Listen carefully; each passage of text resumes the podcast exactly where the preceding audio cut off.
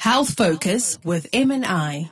Die Medical Nutritional Institute fokus vir die afgelope 20 jaar op die metabooliese sindroom. Dis 'n komplekse toestand wat jou 5 keer meer geneig maak om diabetes te ontwikkel. Vandag gesels ek met Sanja van Wyk van M&I oor die voorkoming en bestuur van tipe 2 diabetes. Die realiteit is dat 1 uit elke 3 Suid-Afrikaners reeds prediabetes is. Om diabetes te voorkom, is aggressiewe ingryping noodsaaklik. By M&I beklemtoon ons insulienweerstandigheid. Insulienweerstandigheid is 'n progressiewe toestand wat beteken dit vererger met verloop van tyd.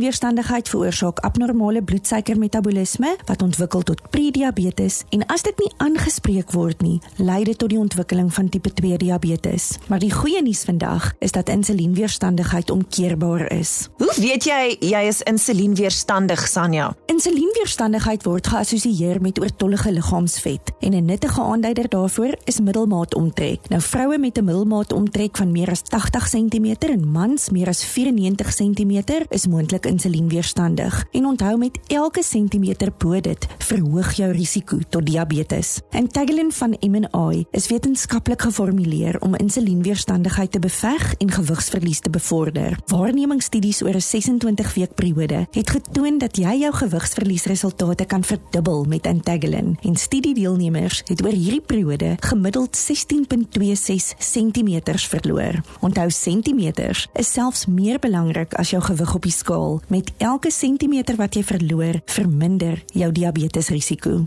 Is daar ander vroeë waarskuwingstekens behalwe jou gewig? Insulienweerstandigheid word ook geassosieer met abnormale glikosevlakke en dit laat voel jou altyd moeg en honger, geïrriteerd en lus vir soetgoed. Antagelin teiken die vertering, verwerking en uitskeiding van suikers in jou liggaam om jou glikose en vetmetabolisme te herstel en te ondersteun. Antagelin speel klaar met simptome van ongereguleerde bloedsuikervlakke sodat jy makliker by jou dieet kan hou en meer energie het om te oefen. Word Antagelin aanbeveel vir die behandeling van tipe 2 diabetes? Absoluut. Onthou die hoofdoel in die behandeling en bestuur van diabetes is die optimale regulering van glikosevlakke sodat ernstige komplikasies van diabetes voorkom kan word. Minder as 50% van diabetes handhaaf hulle glikosevlakke suksesvol en oor tyd veroorsaak ongereguleerde glikosevlakke sistemiese senuwee en orgaanskade. En een van die eerste organe wat geaffekteer word, is die niere.